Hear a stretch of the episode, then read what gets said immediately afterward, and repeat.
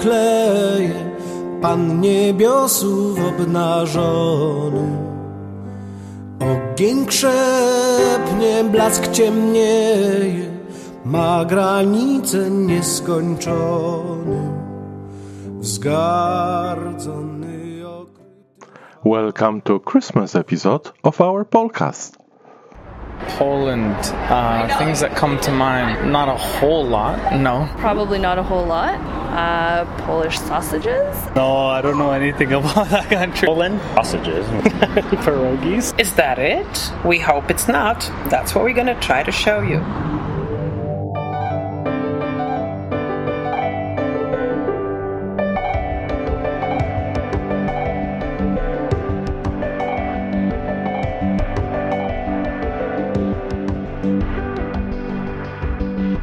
Welcome to Polcast, Pol and all that jazz. I'm Małgorzata Bonikowska. And I'm Tomek Kniat.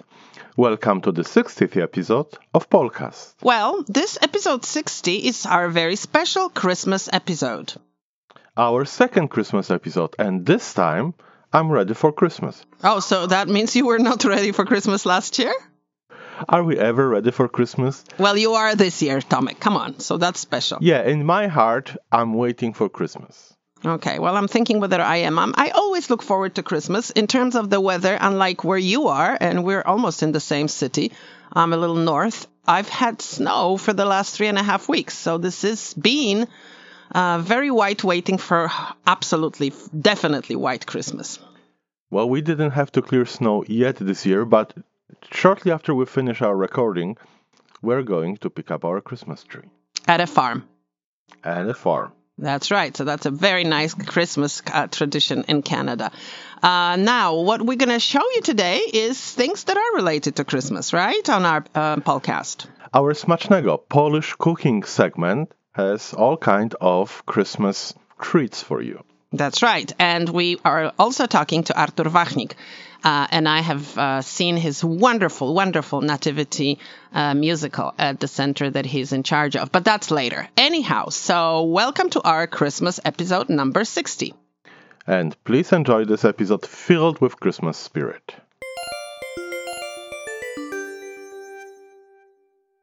If you want to join us promoting Polish culture, history, and great work of interesting Poles around the world, because Poland and Poles need good publicity now more than ever.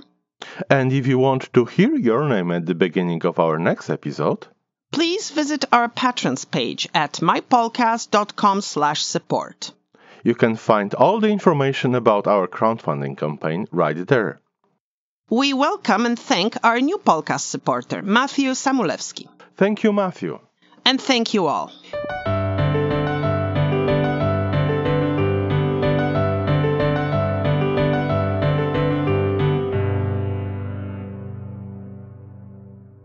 Christmas is the special time when we think of others, or at least we should do so, the time of giving and caring. Hence this story. For six years, Ted Dawson has traveled to rural Tanzania, an area next door to Kilimanjaro, to help local people build and modernize infrastructure. In November, for the very first time, he took with him Eva Henry, a Polish-Canadian artist, always ready to help others through various help campaigns and initiatives. Eva is always there when someone needs help. Our podcast listeners met Eva and her scientist friend Dorota Skowrońska-Krawczyk from California. We presented their innovative program combining science and art called Visions. Now I'm talking to Eva and Ted about the new program in the remote village of Tanzania, which was possible thanks to Eva's involvement. Both of you have just been to Tanzania, right? How much time did you spend there?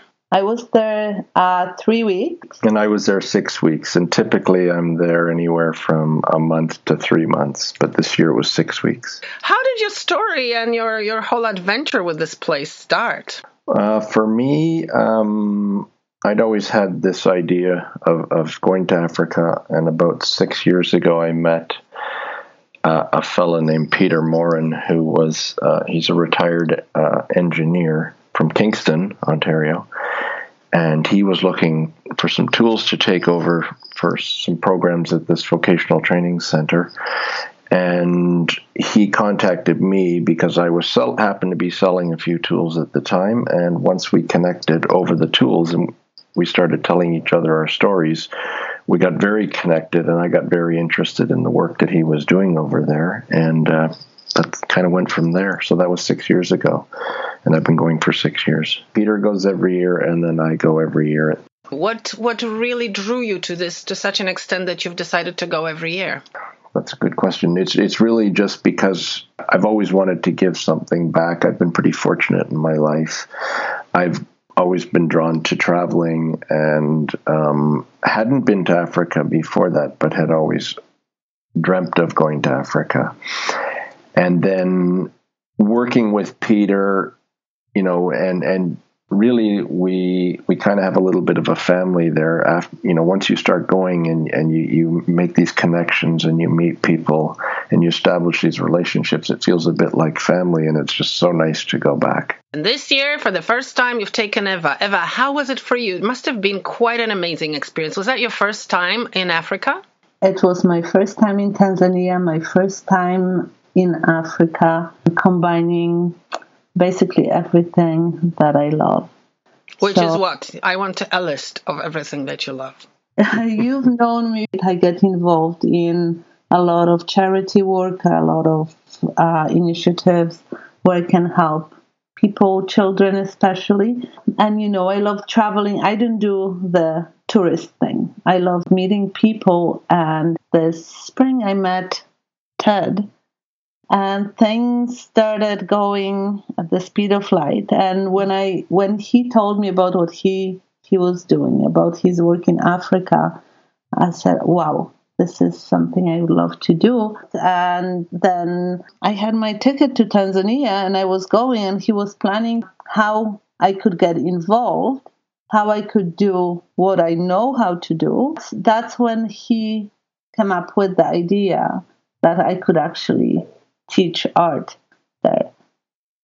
Right. And I think that's quite amazing because, I mean, at least for a person that doesn't have too much experience with that, you always think people going to Africa, well, they go to build something. They go something to renovate, go there to renovate something. To, but this is such a such an amazing thing. You went there to bring your art there and to get art out of them, whatever. I mean, to to make that connection. How did that work? Because, you know, watching you on Facebook, I was inc- incredibly impressed with uh, how that seemed to resonate with the people there.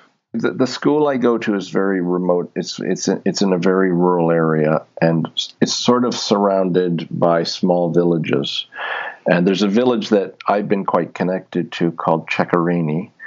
And Chekereni is about five kilometers from the school. The, the school owns a work, a very small woodworking shop in Chekereni. You, you go through these villages and people are friendly, they're waving, they're talking. My idea from the from the get-go with Eva was that I'd like her to, to teach in the village, because there are people in the villages who really have nothing going on in their lives, and particularly young people. So Eva and I together came up with this idea that that maybe we would target young people who, A, aren't working, and B, don't go to school. They don't go to school, but they're school age, right? Yeah, they're uh, they would be high school age and older, and they can't afford, and they don't have much, much prospects for life. And so the idea, we were staying, both of us were staying at the Imani, Imani Vocational Training Centre, that school that Ted has been involved with for six years. But I would be traveling to work every day.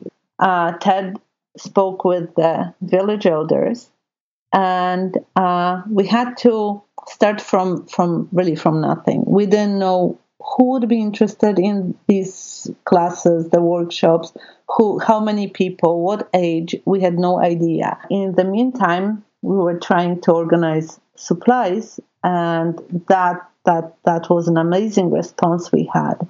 We basically asked on Facebook, and in no time, we had over one thousand dollars. We had art supplies. that we carried with us. There was a sort of a series of events that happened when I got to Tanzania, meeting one or two people who connected me with the, the village chairman.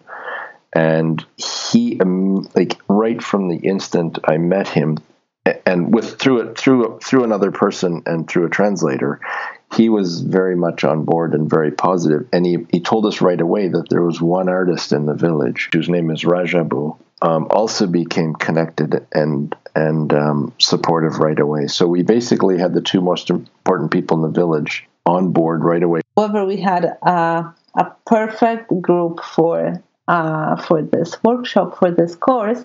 We had about thirty young people. More or less the age range would be from fourteen to twenty-two, twenty-three.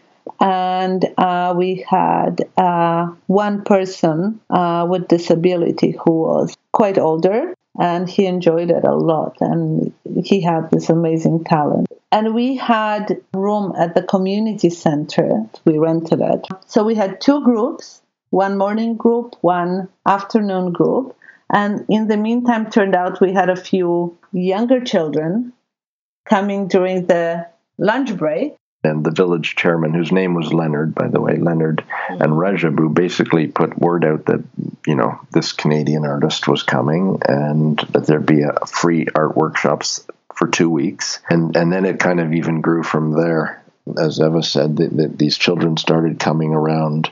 The chairman was there every single day, you know, lugging, mm-hmm. lugging water and, and, and running for supplies and, and just being doing whatever he, cleaning paintbrushes and doing whatever he needed to do. He was incredibly supportive. Mm-hmm. In fact, we, the program is going to be continuing without us there with Leonard and Rajabu, um, continuing uh, every three days a week.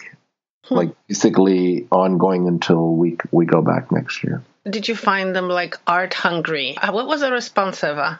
You know, we, we wanted to equip them with something that they could maybe somehow make make their living out of or supplement it. That would help them to get out there, maybe into they're in a remote village. So for these people to get their art outside is not that easy. I hope you followed what we've done, the yes. sale of, of Rajabu's paintings. He was just astonished because a lot of these, these artists, when they're in a city, they have a chance to offer these paintings mostly to tourists. This is the style. It's called Tinga Tinga, and it's geared mostly towards outsiders, the tourists.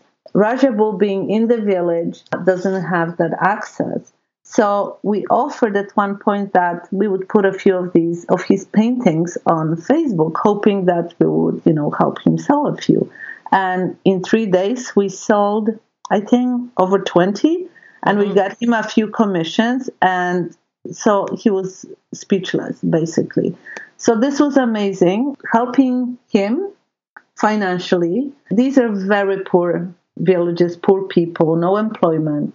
Our plan is to create this program, like long run, and enabling these people to be self-sustained, hopefully, that they can find some income out of it, some joy. It's not only, but income is a is a big thing. As at the same time, we we were very careful not to create some false expectations. However, the joy was there. People were coming back, seeing them. It worked out very well. We also had another helper, young artist from Moshi, from the uh, town that's closest to Chekereni. Victor is a young artist, and he was helping us a bit with the program as well.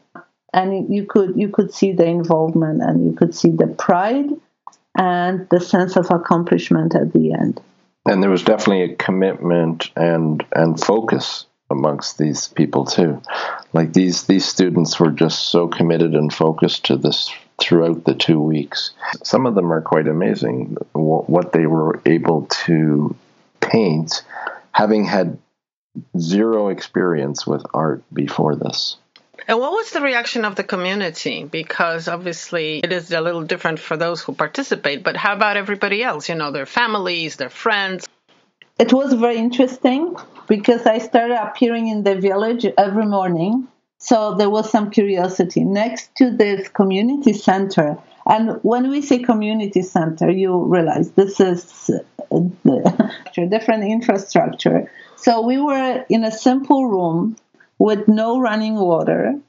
It, you have to also reevaluate your uh, abilities in this in this reality. We had to carry buckets of water. You know, suddenly you, you realize everything is not available at your fingertips. Oh, obviously, we had daylight most of the, throughout our classes. We had, you know, we didn't need heat. With, so everything was supplied. Light and, and heat was supplied by the nature. And water was supplied by... But the community well, which is right across the street. So the, yeah. Your question was about others mm-hmm. in the village, and there was definitely a curiosity, and it was also sort of in the hub of the village, which is this community well. So there were people poking their heads in. There were kids coming up to see what was going on. There were friends of the people, of the students that were, were working with Eva that would come by. And, of course, we're we're both, I'm going through the village regularly, and so is Eva, and, and then people just begin to get to know you, and they wave, and they say hi, and they...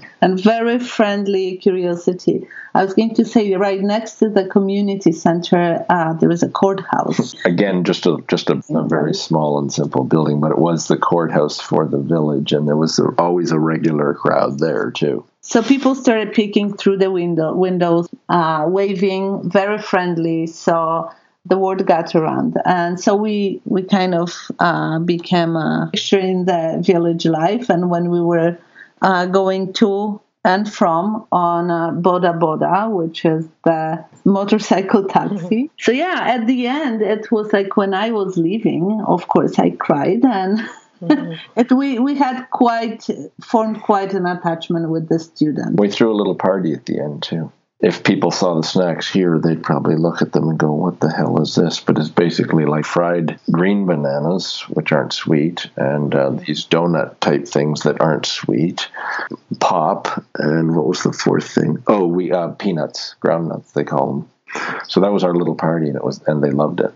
Are you going back? Of course. Yeah, it never stops once it starts, right? Well, no, and also, like, we really actually, I, I'm as excited now about pushing this program and developing this program and moving into the next village, which is called Mtakuja. And apparently there's one artist in Mtakuja as well. So Rajabu and Leonard are keeping the program going throughout mm-hmm. the next year. We, we, we opened up a bank account. They both signed on to the bank account. And we, we we deposited money. Well, the money came from your pocket, and now we're going to oh, yeah, raise yeah, to yeah, replenish right. your pocket. We're going to do a fundraiser uh, to raise another thousand dollars or so for the next year, which which Rajabu can use to buy supplies. Mm-hmm. So he, him, and Leonard are so committed; they're basically working for nothing for the next year to keep this program going. We'll go back, and we'll probably try and ramp it up in Chekereni and and move it also onto the next village. So we hope to be there for about a month doing that, mm-hmm. and I. What I was saying was I'm as excited about the art program as my other work. You were doing something completely different. I mean, for these last six years, you've been working on something very specific. Can you tell me what it is?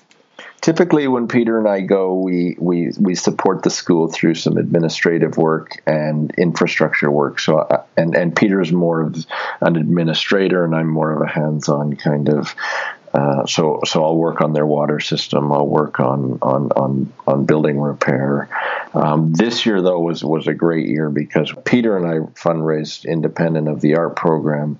We fundraised for a solar water pump pumping system. So basically, they've been reliant on the local power system, but the local power system is very unreliable. So the water system's been somewhat unreliable. So now we've installed a complete solar-powered water pump. So Eva, again, and you've never been there before. This was your first time. What have you learned? I've learned that people are basically the same everywhere we go. I, I mean, I knew that. We fit everywhere if we want to fit. We don't need that much to live. We've been so spoiled in our, our Western world. You know, we need a bucket of water once in a while to to to wash ourselves and to get our paint for our painting. You can make friends everywhere. Especially now, you know, Christmas is coming, we need to reevaluate our, our values, uh, what we need in life and what we need to give in life. This is something that I, I'm, you know, stuck with for life. I Thankfully. Uh, yes. Can we mention, Gosha, that we are going to do through Eva's Facebook page, and I guess mine, we're, we are going to do a little fundraiser. We have six of Rajabu's paintings, and we have ten of the students' paintings, plus some other pieces that the students did that we're going to either auction off or sell online to raise more money for the program, to bring more more supplies next year, and to To, to continue to develop this program in the villages in and around the school. To learn more about Ted and Eva and their trip, and to see those wonderful pictures, please visit our website at my polcast dot com.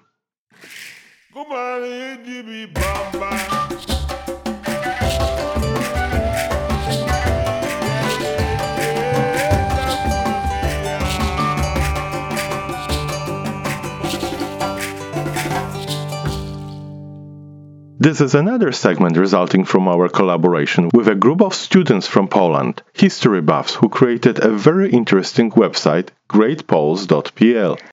Hello everyone, and welcome to yet another segment of Great Poles on Polcast. I am your host, Barbara Cargill, and today Szymon Hojczak and I are going to talk about one of the most recognizable Polish heroes, Janusz Korczak. He was a Pole of Jewish descent who lived during the First and Second World Wars. He devoted his whole life to caring for children, whether it was by working at a children's hospital, by opening an orphanage, writing books for and about children, or by walking to sure death with them at the Nazi Treblinka death camp. In Poland, Janusz Korczak is known as the master of the art of teaching. But what was so incredible about his method of working with children? Well, one of the most revolutionary and uniquely progressive ideas expressed in his writing was the outright condemnation of corporal punishment, which was, back then, considered an entirely normal and healthy feature of upbringing. Instead, Korczak claimed that children should be raised in a climate of special emotional sensitivity. He treated the youngsters at his orphanage as if he were their own father. He strove to meet the children's needs of parental love. His most uncommon touch was to treat children's intellect similarly to the one of adults. Janusz Korczak challenged children intellectually. He wanted them to acquire the skill of critical thinking, as well as the empathic approach to other human beings. What made him start such charitable work in the first place? Well, during his medical career, Korczak spent a great deal of time working as a pediatrician, accepting no remuneration from poor people and only charging wealthy families. He also worked as a counselor both on Christian and Jewish children's summer camps. But, rich or poor, he showed fascination with all children. Based on these experiences, he wrote two books on juvenile behavior. This was his first insight into children's psychology. In years nineteen oh five to nineteen twelve, he worked in a children's hospital in Warsaw, and in nineteen twelve he became a director at an orphanage. He made a decision not to have a family on his own, but help the children that lack parental love. Well, that seemed to be very selfless of him. Korczak was a man who truly believed in children's capacity for ambitious tasks. He helped start a children's newspaper. Could you tell us a bit more about that? Well, Korczak wanted his foster children to develop their abilities and work hard for their future life. One of the best ways to do it was to encourage intellectual pursuits to be shared with others. Korczak gave the children at an orphanage the chance to edit a real newspaper. It was named Mały Przegląd, which means a small review, and it was a weekly addition to regular Polish newspaper Nasz Przegląd, which means our review. Mały Przegląd mostly contained children's description of their own experiences and reflection. Nasz Przegląd was a Jewish publication in Polish rather than Yiddish, read predominantly by Poles of Jewish origin like Korczak himself. Janusz Korczak also kept a journal. What did uh, he write about? Well, Korczak's journal described the life in Warsaw occupied by German Nazi forces. Up to this day, this journal is the most valuable and relevant source of knowledge about the last months of Korczak's life and the brutal reality of the Jewish ghetto. It shocks the reader with the images of famine and chaos on the streets of Warsaw in nineteen forty-two. It also describes the fate of malnourished children at the Warsaw Hospital and the Jewish Orphan House. At the hospital where Korczak worked, the famished members of staff committed cruel acts of theft of children's food. This led to many instances of children's death due to starvation. After witnessing dreadful scenes of children in agony, Korczak conceived and described an idea of euthanasia for young patients in his journal.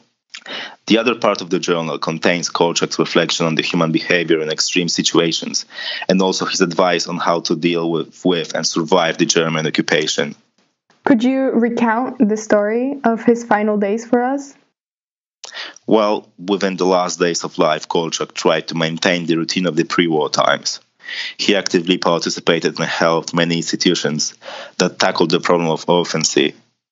On the fifth of August, nineteen forty-two, German soldiers arrived at his orphanage to take all the Jewish children to death camps.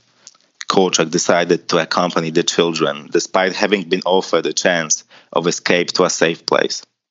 He claimed that it was his moral duty not to abandon those he loved at the tragic moment. He was last seen during walking through Umschlagplatz, a railway station within the ghetto created for loading the people onto cattle trains going to death camps. What is certain is that they were taken to Treblinka to die in the gas chambers. There are testimonies of some Sonderkommando workers forced to aid with the disposal of gas chambers victims' bodies, who claim to have seen Korczak's body with the children clinging to him. In my opinion, his incredibly brave decision not to leave children during their walk to death deserves a place in our memory and hearts. He was a true visionary in pedagogy and child's education, and his research and charity laid foundation for empathetic children's upbringing models nowadays. Thank you, Szymon. That was a great presentation of Korczak's life. Uh, check Thank out you. Our website, uh, great poles dot p l. Thank you for listening and tuning in with us. Bye.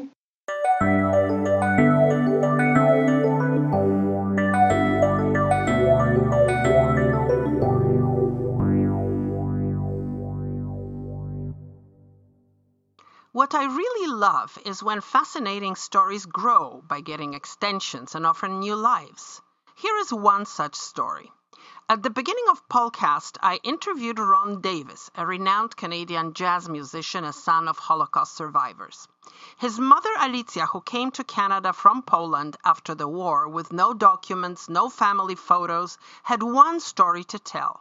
That before the war, her father, Ron's grandfather, used to run an inn in Warsaw, which was so famous that it was immortalized in a popular song. No one really believed her for decades. Nobody knew the name of the place or the song. And then, one day, she found proof. At a multicultural exhibition in Toronto, where the Polish booth, they played to her the song called Bal u Grubego Joszka, also known as Bal na Gnojnej. And that was it. All Varsovians, like me and my family, knew that song. It was played by street bands and was part of Warsaw city folklore. Ron got to know the whole story and recorded an album, My Mother's Father's Song, with his own three arrangements of the classic. He had a chance to perform it at the Jewish festival in Warsaw, sadly soon after his mother's death. I loved the story and was also honored to be invited by C B C producer Barb Dickey to participate in her radio show in order to provide the background by talking about pre-war Warsaw and the importance of the sort of music of which Bal na Gnojnej is an example. Since then, Ron has been discovering other missing pieces of the family puzzle and has played the song in many places, including Fringe Festival in Edinburgh. And this is where he met Anna Bajat, who heard his music and the magical story of the song, how Ron discovered its origin and its connection to his life. Anna, a multilingual actress of Persian origin living and working in California, was charmed by the story and is working on a play about Alicja, Alice, Ron's mother. I reach Anna in San Francisco. All right, Anna, I want you to tell me about how you met Ron. I know it was in Edinburgh at, I guess, Fringe Festival, right? That's right. It was at the seventieth uh, Festival Fringe in Edinburgh, as you said, in Scotland. And I was actually there performing my own show, Mimi's Suitcase. And I was looking for shows that I could go and see right after. And uh, somebody suggested uh, Ron Davis's Symphonica. So my husband and I went, and um, there was a nine-musician band put together for this uh, beautiful music that was performed at the Scottish House, which was a very intimate sort of setting. It looked like a like a living room, basically. And uh, and at the end of the of the concert, um, Ron got up and started talking about um, the story of a woman called Alice. And you know, there we are all listening. Uh, with all of our beings, and all of a sudden at the end, you know, it turns out that the story was about his own mother. And uh, I was so taken by the story that um, when I came back to San Francisco, California, I got in touch with him through a friend and uh, asked for permission to write uh, the story of his mother. And um, I'm just so honored that the answer was yes. So two years have passed. Have you kept in touch? I have kept in touch, yes, because, uh, you know, it mattered to me that Ron be involved. And uh, so, yes, I have been in touch with him about some logistics, just simply to keep him abreast of the latest developments, whether it was in the writing phase or uh, uh, potential dates for a public presentation of the monologue. So how much have you learned since then? You know, how has this, this, this attraction to the story developed? Well, for me, the attraction initially, uh, and you're right, because the first time you hear it, you might not remember every single detail, you know, and, and that was, to be perfectly honest, you know, that was exactly how I felt. I just remember that I was, that I was, that I was in tears, that I was very touched, that there was something very universal about the story that told me that uh, because of the themes that I had tackled in Mimi's Suitcase, universal themes of displacement, of immigration, of identity and all of that, I suddenly felt that the story of Ron's mother really spoke to me, even though I'm not Polish. Uh, but it, it really spoke to me, and I felt that through the lens of a universal look at what the experience of immigration is like and what history has taught us and what we've noticed over the course of different historical events, that it's uh, all the more important nowadays um, to keep telling these stories. Sort of came away from that experience of listening to the story also from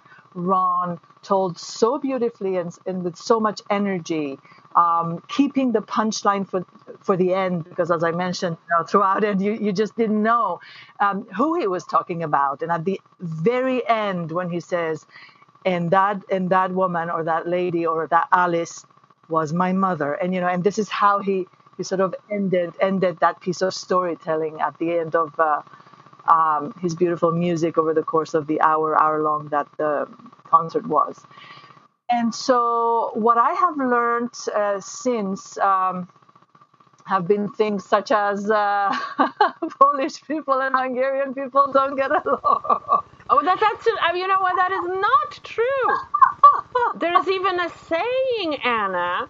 Um, what does it say? Let me see. Um, Polish, uh, Polak, Węgier, dwa bratanki I od czegoś I od szklanki, which means a Pol, it's almost proverbial. It's, everybody knows it. It's a Pole and a Hungarian are like brothers or like nephews and nieces.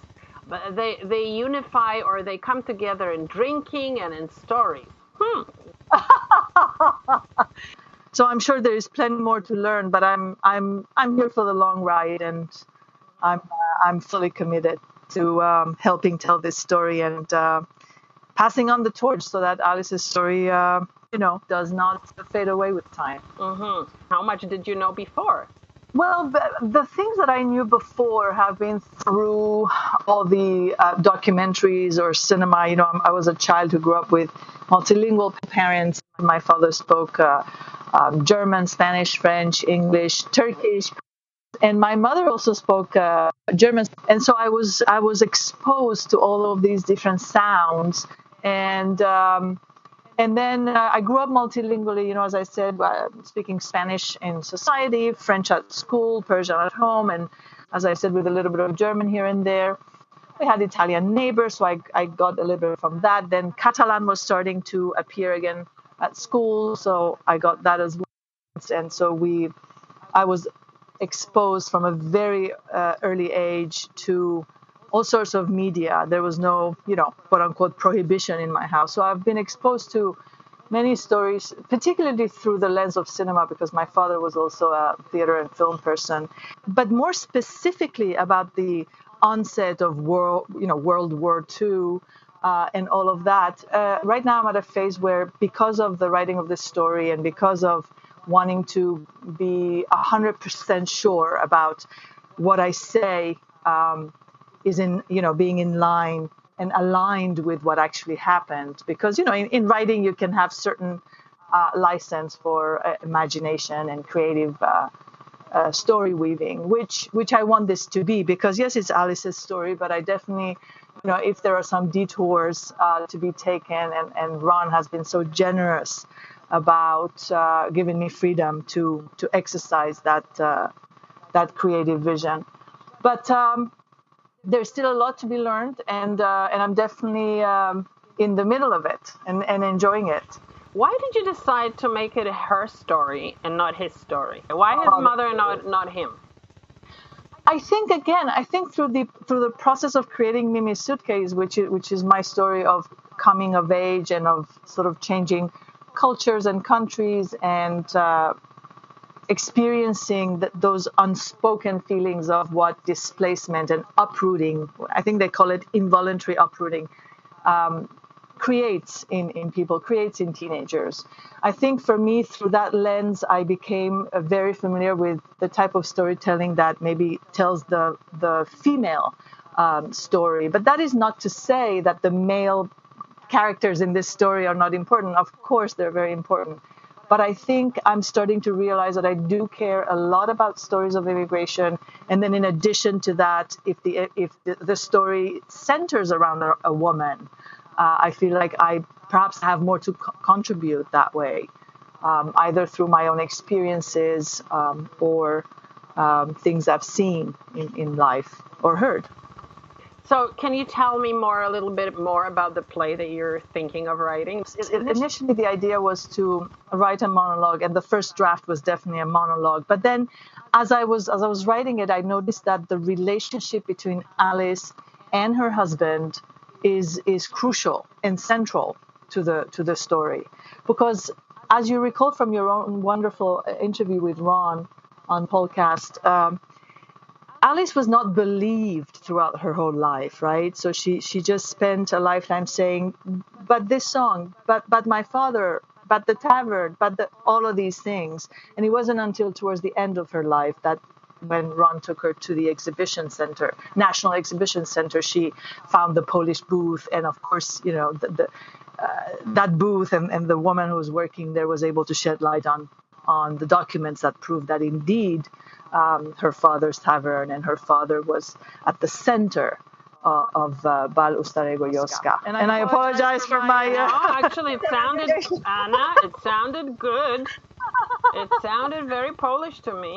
And at this point, I'm even imagining a duologue, if you like, or a two play, two people play. But uh, the most exciting part of it all is, um, is that Ron um, has accepted to perhaps... Um, participate with live music, and I think that's just going to be the highlight of the show. What is it in this story that touched your heart so much?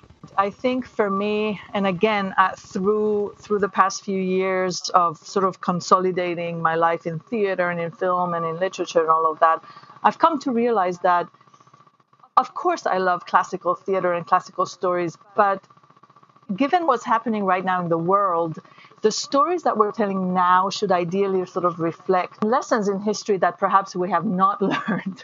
So, for example, for me, Alice's story is, is uh, of course, what happened to her being taken to labor camp. All of that, of course, matters enormously. But as you just pointed out, there have been stories about that. So for me, what was very, very striking and memorable and different is was the fact that here you have a woman who spends a lifetime saying, believe me, and she's told, you know, oh, but, but what do you know? And maybe you're imagining it. But why, why would your father have been so important and this and that?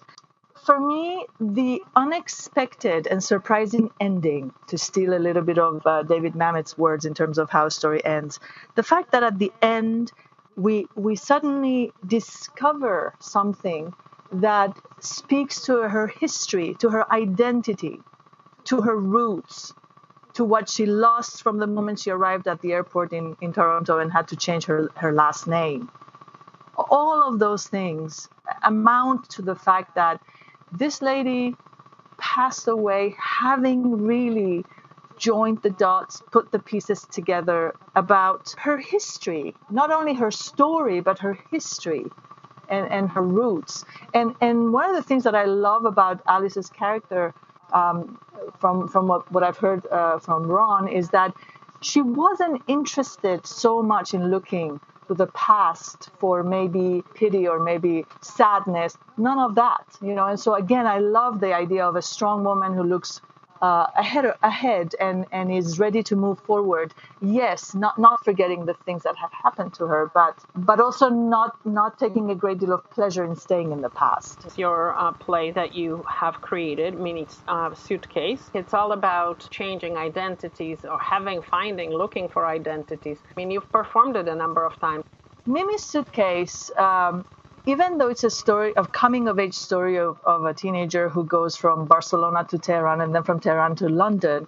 But, you know, what I loved about the reactions I got from the audience was that uh, it didn't matter whether they were from Ireland or the States or Iran or anywhere. Um, people could somehow relate to the story because we've all experienced change. I think that's at the core of the story, that as a human being, when you experience change, whether it's relocating, moving, emigrating, going on exile, becoming a refugee, any of those variations, with it comes a wave of things that have to happen. You know, you don't only have to learn the language, but then you also have to learn how to become that person. For example, when I when I moved to, to London, I didn't speak English, and I was in my twenties, and uh, but not only did I have to learn to speak English, but I also had to learn to become British in a way, because you have to fit in. You want you want to fit in in a society. The same thing happened when I moved to the United States. You know, I came here and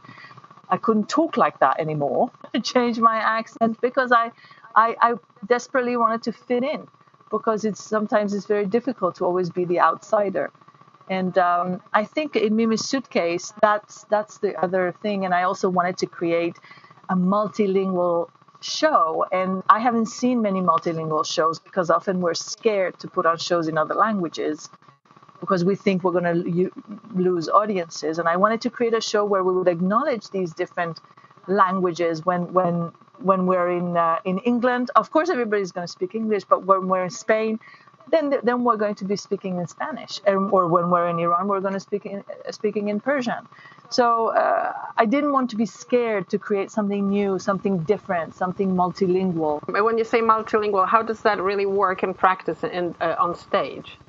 It was a, it was a, it, technically speaking, it was a huge, huge thing to happen, because then we ended up with five hundred uh, projections, and most of which were um, surtitles. You know, like when you go to the opera and the instead of subtitles are up there, and you basically are looking at the what's happening on the stage, but also above above the stage you have uh, basically the, the language uh, translated into English. That's how we tackled it, so that we could keep the multilingual aspect of the show. show. Are you planning to incorporate some Polish into your Ron Davis's, or I should say Alice's story? Absolutely, absolutely, because also Alice and her husband, you know, they also use Yiddish together. So for me, it's also very, very important to to stay truthful to that. In light of all the atrocious things that are happening right now in the world, again, my hope as an international storyteller is to shed light on how very much we have in common, that we, if, if we really look closely, we realize we have more in common than we realize. This this notion of our shared humanity.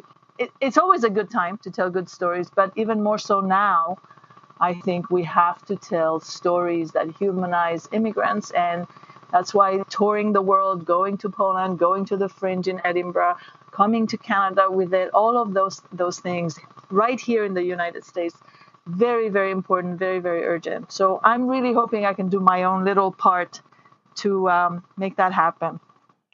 To learn more about Anna Bajat and her story, please visit our website at my polcast dot com.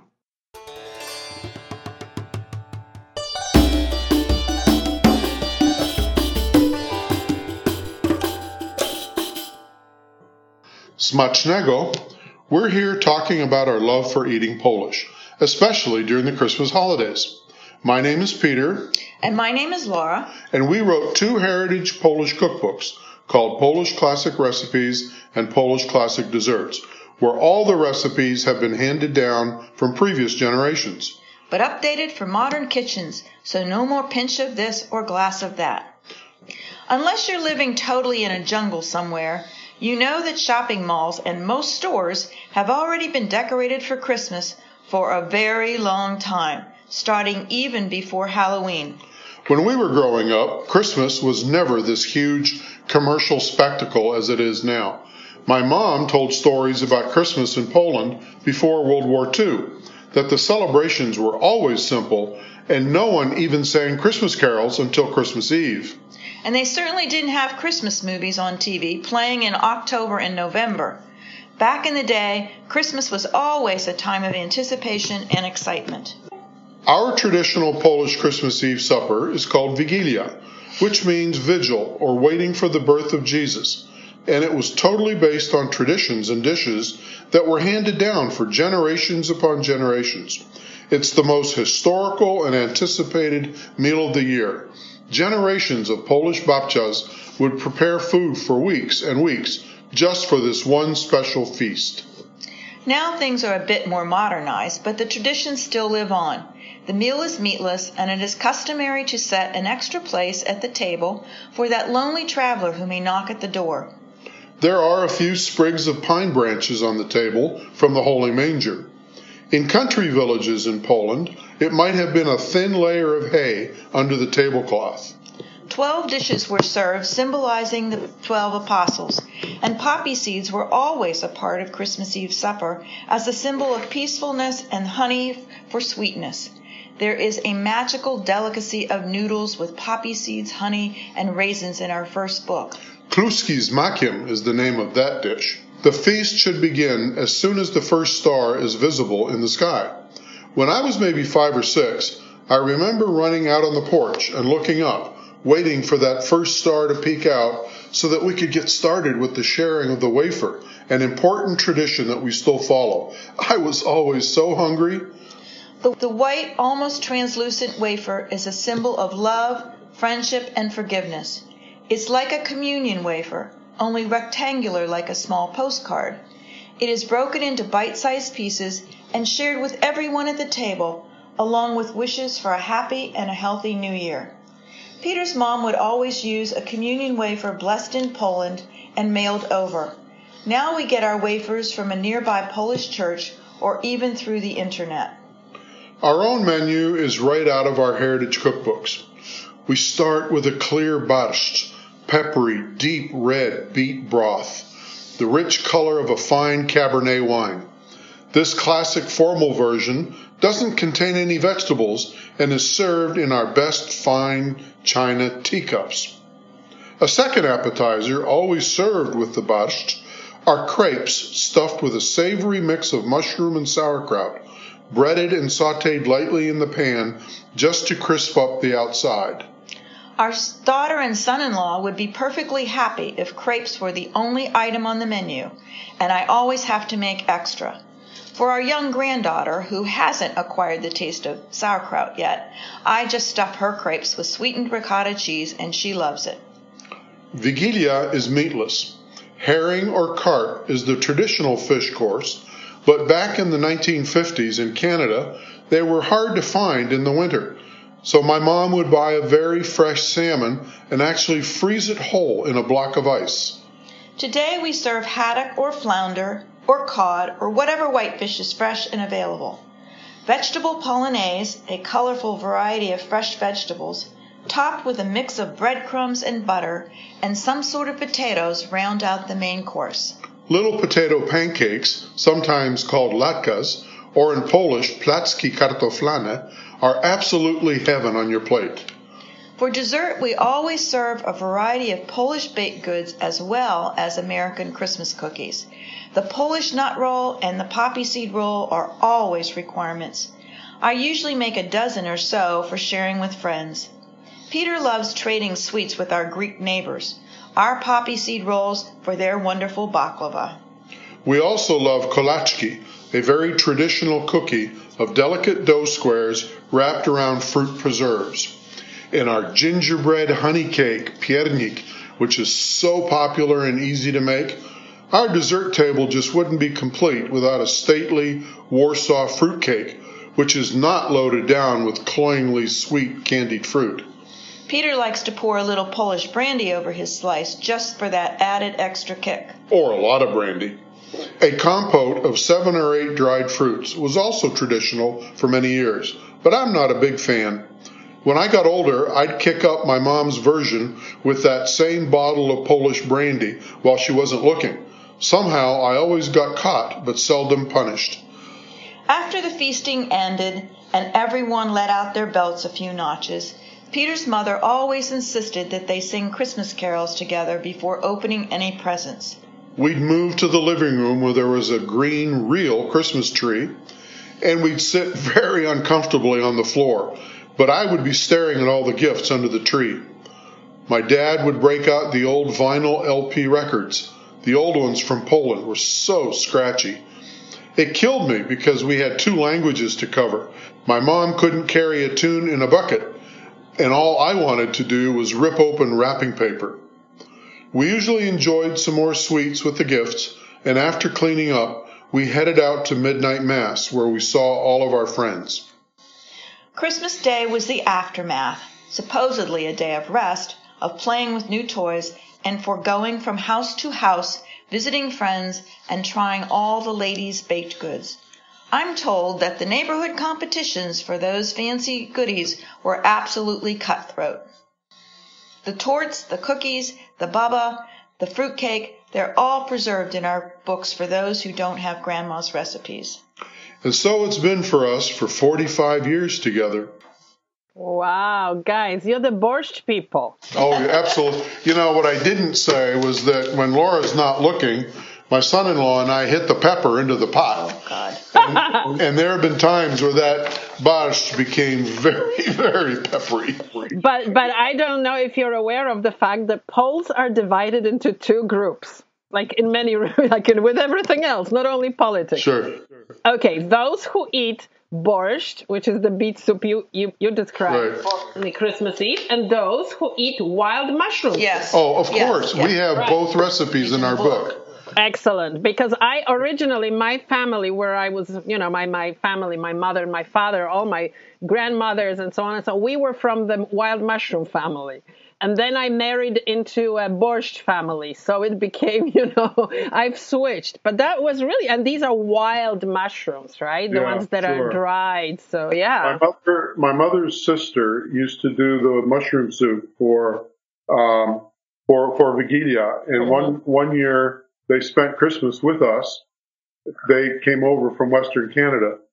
And um, and so there was a huge discussion, argument, debate over which soup to do for Vigilia. So I think they ended up doing both soups. I but. think that's a great idea. That's what we do, right? We spend Christmas Eve with um, a lot of friends as well. And some of them sure. are from the borscht family, some of them are group, and some of them are from the clan that eats, you know, right. mushrooms, mushroom soup. The other thing I wanted to mention is for us, when we do borscht, we don't do crepes, which I know people do. We do what we actually talked with um, Tomek about it because it's so funny linguistically. It's called little ears, which are uszka. Yeah, uszka. Yes. Those are in our book too. Oh, right. So you, yeah, but you, that's right. So that's why we, that's we normally use bigger, you know, bowls, yeah. and then we put uszka there, which is so yeah, they're, funny. They're a lot of work, so we just eat the plain. Well, we don't make them. We buy them, I have to tell you. Or you just buy Italian tortellini. No, actually, no. Uszka. You know, remember we live in Toronto when there are so many, where there are so many Polish stores. So like they sell carp. You always have carp. Before right. Christmas, and you always can buy all these pierogi, and you can buy uszka, and you can buy everything ready-made because they just make it. Yeah. But you sure. you live far away from Polish, you know, big Polish community. So. I delivered some books last week to the nearest Polish deli. It was an hour and a half. Here we go. Uh, yeah. You know, there's yeah. another one about an hour and forty-five minutes away. Right, right. But it's it's a drive, you know. But so. The beauty of having our Polish Christmas Eve, right, and having our presents on Polish Christmas Eve is that the following day, I'm sure you have, uh, you know, Santa Claus coming through the chimney and all this stuff starts again yeah, on Christmas. The American version. That's right. right, the American version. Well, anyway, thank you so much. We're going to use all your uh, recipes. So all the best to you, and I wish you, uh, I don't know, five reprints of each of your books, and uh, work on more, more, more. Okay? Right. All the you. best. We've posted a full transcript of this conversation on our website, w w w dot polish classic cooking dot com. There you can also find our heritage cookbooks, which contain all the authentic recipes for a traditional Wigilia. Our books are also available on most online booksellers, such as Amazon, even in far-off places like Japan, the U K, South Africa, or Down Under. Laura and I would like to wish you and yours wszystkiego najlepszego na Boże Narodzenie. And, of course, smacznego.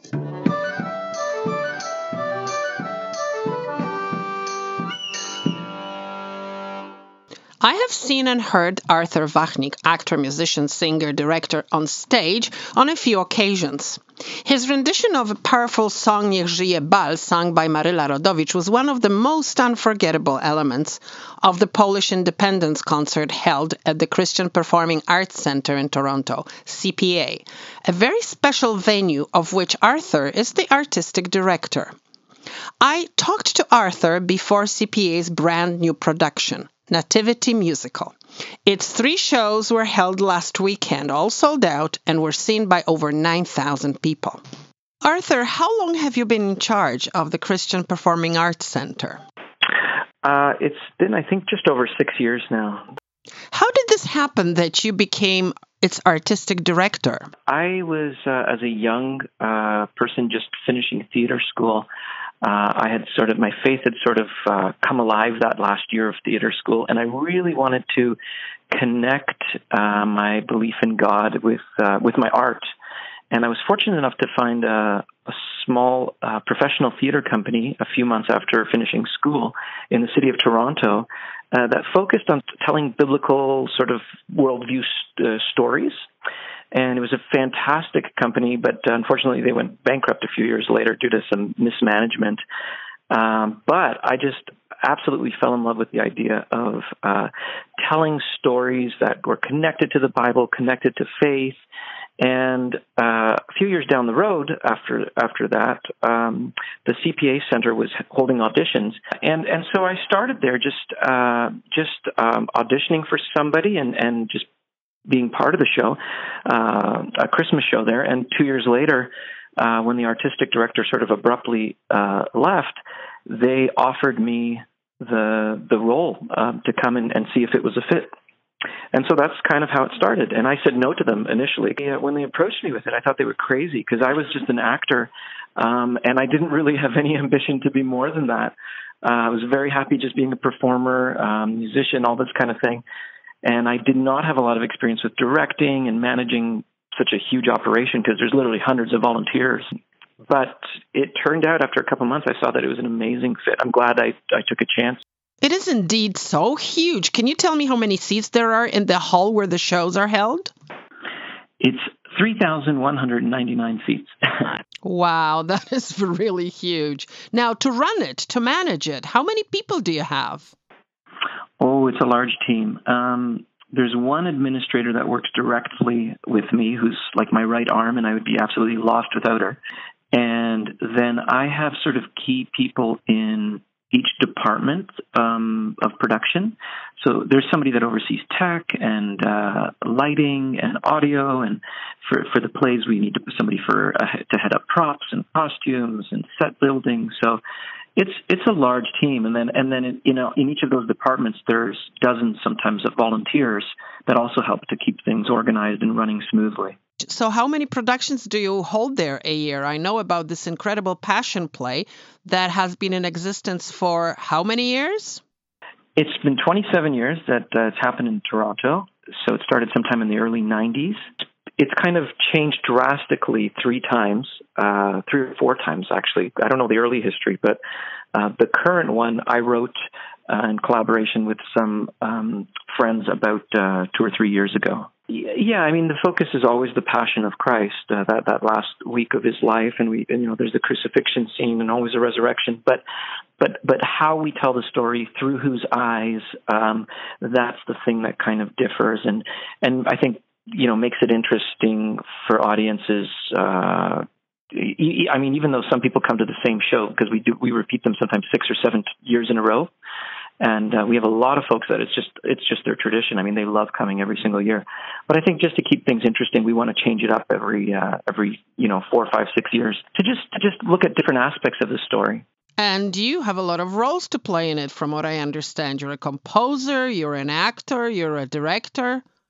Uh, yeah, I sort of dabble in everything. And and what what I love about you know where I work is it's very much a collaborative thing. So I'm there, and there's other artists. My my brother-in-law, who's also Polish, he's he's a he's a conductor and uh, an arranger. Um, he was in um, Wrocław and working in a theater community there. Um, and so my sister just married the perfect guy because he's come along, Moritz and Magula, and and so working, I, you know, I collaborate with him on all the new stuff we're creating. He's he does orchestrations, and and then I have another person that helps with, with harmonies, and uh, you know, we bounce ideas off the community, other other actors, artists.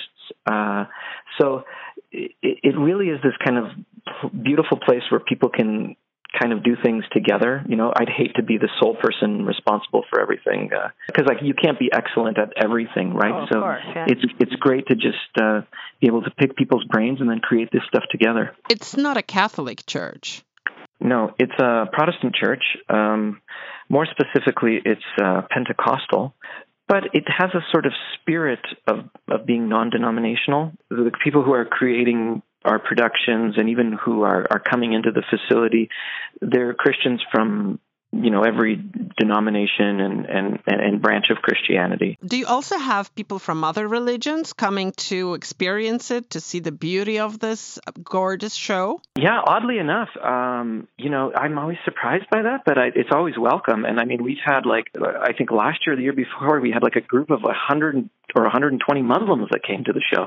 Uh, and I was just am- amazed, you know. Um, but yeah, I mean, people are drawn to just, I guess, see the story acted out the way it is. And you know, everybody's welcome. We've had Jewish people from Jewish community, Hindus. And now what's happening very soon is your completely new Nativity musical, a completely new show. Unfortunately, this episode will be available, will be released after the show has already premiered. But let's talk about it a little bit.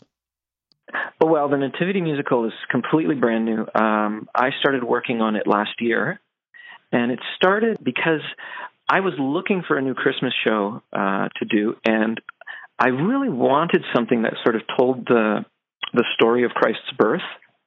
But funny enough, uh, I couldn't find a show anywhere in the world that actually existed like a musical, which I thought was just incredible because, I mean, you know, it, it seems like a no-brainer that somebody would write a musical about that, you know. Andrew Lloyd Webber has done a few of, about religious themes, and it, it just seems funny that no one's done a musical about the birth of Christ. Uh, so, so you know, we thought, like, let's do our own. And we it started with getting public domain Christmas carols, and we thought, can we tell the story of Jesus just through hymns and carols that everybody knows and line them up sort of chronologically to tell the, to tell the story? And it turns out you can sort of do that, and that's how it started. And then each carol or each hymn sort of had its own kind of musical genre. Uh, so we go everywhere from hip-hop to country to gospel to uh, traditional music theater. So every scene uh, is kind of like like a different uh, world uh, musically. And and so we just started to have a lot of, we said, we can, we can tell the story and have a lot of fun doing it and make it very celebratory and very multicultural, and Uh, it just turned into this really fun thing. I mean, even in rehearsals, where we regularly stop to just laugh out loud because uh, we're having just so much fun telling this story this way. Right, because I read in your news release that this is a fast-paced comedy show. Which is weird, but that's that's where I live. Like, I'm first and foremost, I think, a comedic actor, um, a comedic writer. And so comedy for me is always just a way to enter into any story, I think. Um, it's just like the natural way that I, I kind of look at the world, whether I'm with people, whether it's my work or, or just personal life. I'm just always laughing and having a good time. And so we kind of approach the story that way. It's a really lighthearted, fun, whimsical, almost crazy at times, but never irreverent. Like it's, it, you know, when we get to the uh, the actual nativity, I think it's very worshipful and touching. But with a lot of these other characters, John the Baptist's parents or Caesar uh, or all these other Herod, you know, I mean, we just go over the top and, and kind of have a lot of fun with it. It's also huge in terms of the number of people on stage. I just read in the materials there are like sixty people performing. Yes. Uh, in the Passion Play, we have more uh, normally, but in this production, I think there's sixty to seventy performers, plus uh, the orchestra and a couple of hundred people that help behind the scenes. How long is the show? The show runs about ninety minutes, and sort of, it's family-friendly, so whether you're four years old or one hundred four years old, I believe uh, people will, will have a good time. It's kind of age-appropriate for everyone. And how is it possible that despite this incredibly big scale, you charge five dollars per ticket? Uh-huh. So the reason we do that uh, has to do with sort of the philosophy of the senior pastor of the church, uh, where the C P A Center sits. And that's uh, it comes out of the belief that everyone and anyone should get to come and experience it. We have uh, across the street from the church a center that sort of helps homeless families, in the not not just homeless, but just people who are kind of struggling in the community. And there's hundreds of people that get uh, fed weekly through the programs that run out of there. And and there's just this belief that, like, we just we don't want to keep anyone from coming and experiencing the shows and, and having a great time. So we keep the cost at five dollars so that anyone can do it. And uh, for that reason, during the, the intermission, there is usually a free will offering that is taking. So if anyone wants to uh, donate any extra money to, to cover some of the extra expenses, they're, they're, they're, they're free to do that, but we never force anyone. And really, the main reason is we just want anyone and everyone uh, to see it who who can. Arthur, you have four sons. Uh, my oldest son is fourteen, and my youngest is five years old. Right. Are they musically gifted, talented? You know, there is uh, there's definitely an artistic sort of thing happening with each of them. My oldest son is a bit of a filmmaker. He's got a real eye for photography and film. Uh, He uh, even received this special award from National Kids Geographic a few years ago when he started taking pictures. So it's kind of funny to see. I uh, like we haven't like forced them or pushed them into that stuff. They just naturally seem to be gravitating to the arts. My second one too. He's he's writing stuff. He's on stage with me sometimes. He's a really great actor. And um, my other ones are just beginning with music and whatnot. But um, yeah, it's kind of fun to, to to see these kids start to explore this stuff. They're helping out in uh, various aspects. Have they acted in any uh, plays, in any shows that you have presented in your center? Yes, they have. Some of them, sometimes they even had uh, large roles. And in this current Christmas show, just my oldest is participating. Um, but probably the whole family will be involved with the Passion Play this uh, coming spring. You're Polish, right? You come from a Polish family. I am. I'm super Polish. My my parents were both immigrants here. And so I, I grew up in a very Polish household. I didn't actually speak English till I went to kindergarten, so I can speak Polish. It's just, you know, like I, it's broken, of course, right? Um, I understand it excellently. Um, and my wife is also Polish. And born in Canada? No, no, she's from Poland. She was ten years old when she moved to the States, oh. and then we met and she moved up here. So wow. I am constantly in very Polish settings. Do you ever go to Poland? Yeah, I was just there in August. I love Poland. I absolutely, like any any chance I get, I'm just floored by Poland. Was that a professional visit or did you just go to see your family back in Poland? For the first time, I took my church there because I, I also sing at the church with uh, like a gospel group. We have a huge uh, kind of uh, worship gospel team. And we've been in different places in the world. And I thought, you know what, I would love to go to Poland. And I got the green light to do that. And that's and that's what we did. We were there for two weeks on a tour. Where did you perform? Uh, we started in Warsaw, and then we did this uh, southeast kind of thing. We were in a lot of smaller towns and uh, cities, and ended finished in Krakow. Uh, and so it was it was amazing. And the people who uh, were on our team uh, were not Polish, and they were just like their jaws were on the floor. They were they they fell in love with Poland, the food, the culture, the people, uh, everything. It was it was it was an amazing amazing trip. I attended the Nativity Musical premiere and was impressed by the scale of the spectacular show, its fantastic cast, and the play itself, its humor, phenomenal music, dazzling lights, sensational scenery, special effects, and the live orchestra. Also, it was so Canadian. Young, talented actors and dancers of all races, and the same in the audience. I loved the beautiful Black Mary and the spectacular Caribbean angel Gabriel and his reggae-style enunciation. My advice is, make it your pre-Christmas treat next year. And around Easter, definitely attend the C P A's Passion Play. I certainly will. To learn more about Artur and his unusual musical, please visit our website at my polcast dot com.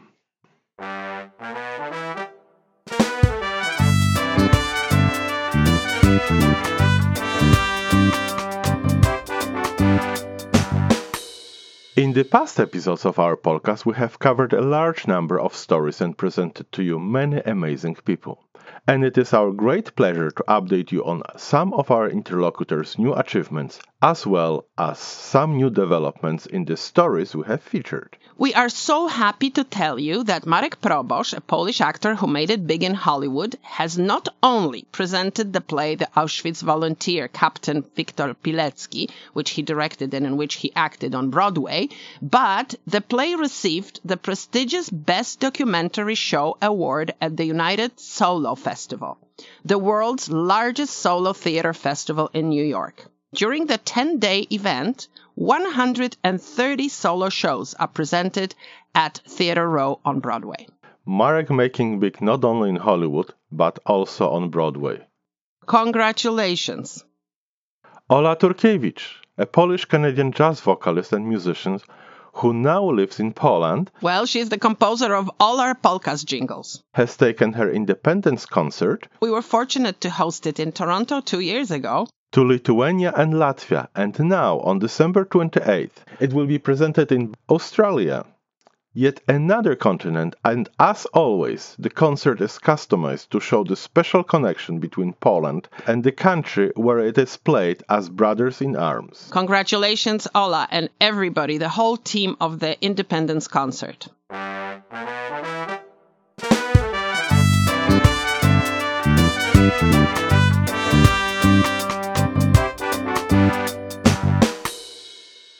You've been listening to the sixtieth episode of Polcast. Polcast is created, recorded, and produced in Toronto by Małgorzata Bonikowska and Tomek Kniat. For a lot of additional information, multimedia, links, please visit our website at my polcast dot com. And while you're there, please share your comments, your reactions, and suggest ideas. If you know of any interesting story that we should cover on our Polcast, please let us know. And please remember about our crowdfunding campaign. Like all other podcasts, we do count and depend on all our listeners. As we said before, what is free for you to listen to is not free for us to make. So, please, support Polcast. Go to my polcast dot com slash support and make a pledge. If you like what you heard, Please share it with your friends. And don't forget to rate this episode on your favorite podcast app.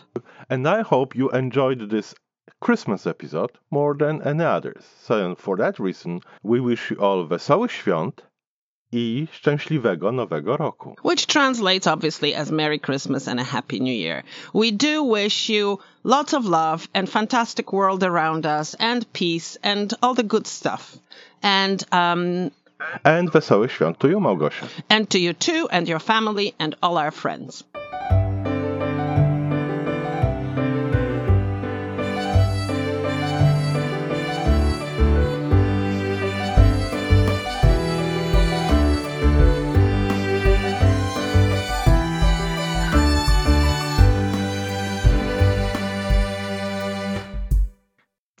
And we leave you with Kolenda Dwóch Serc, Carol for Two Hearts.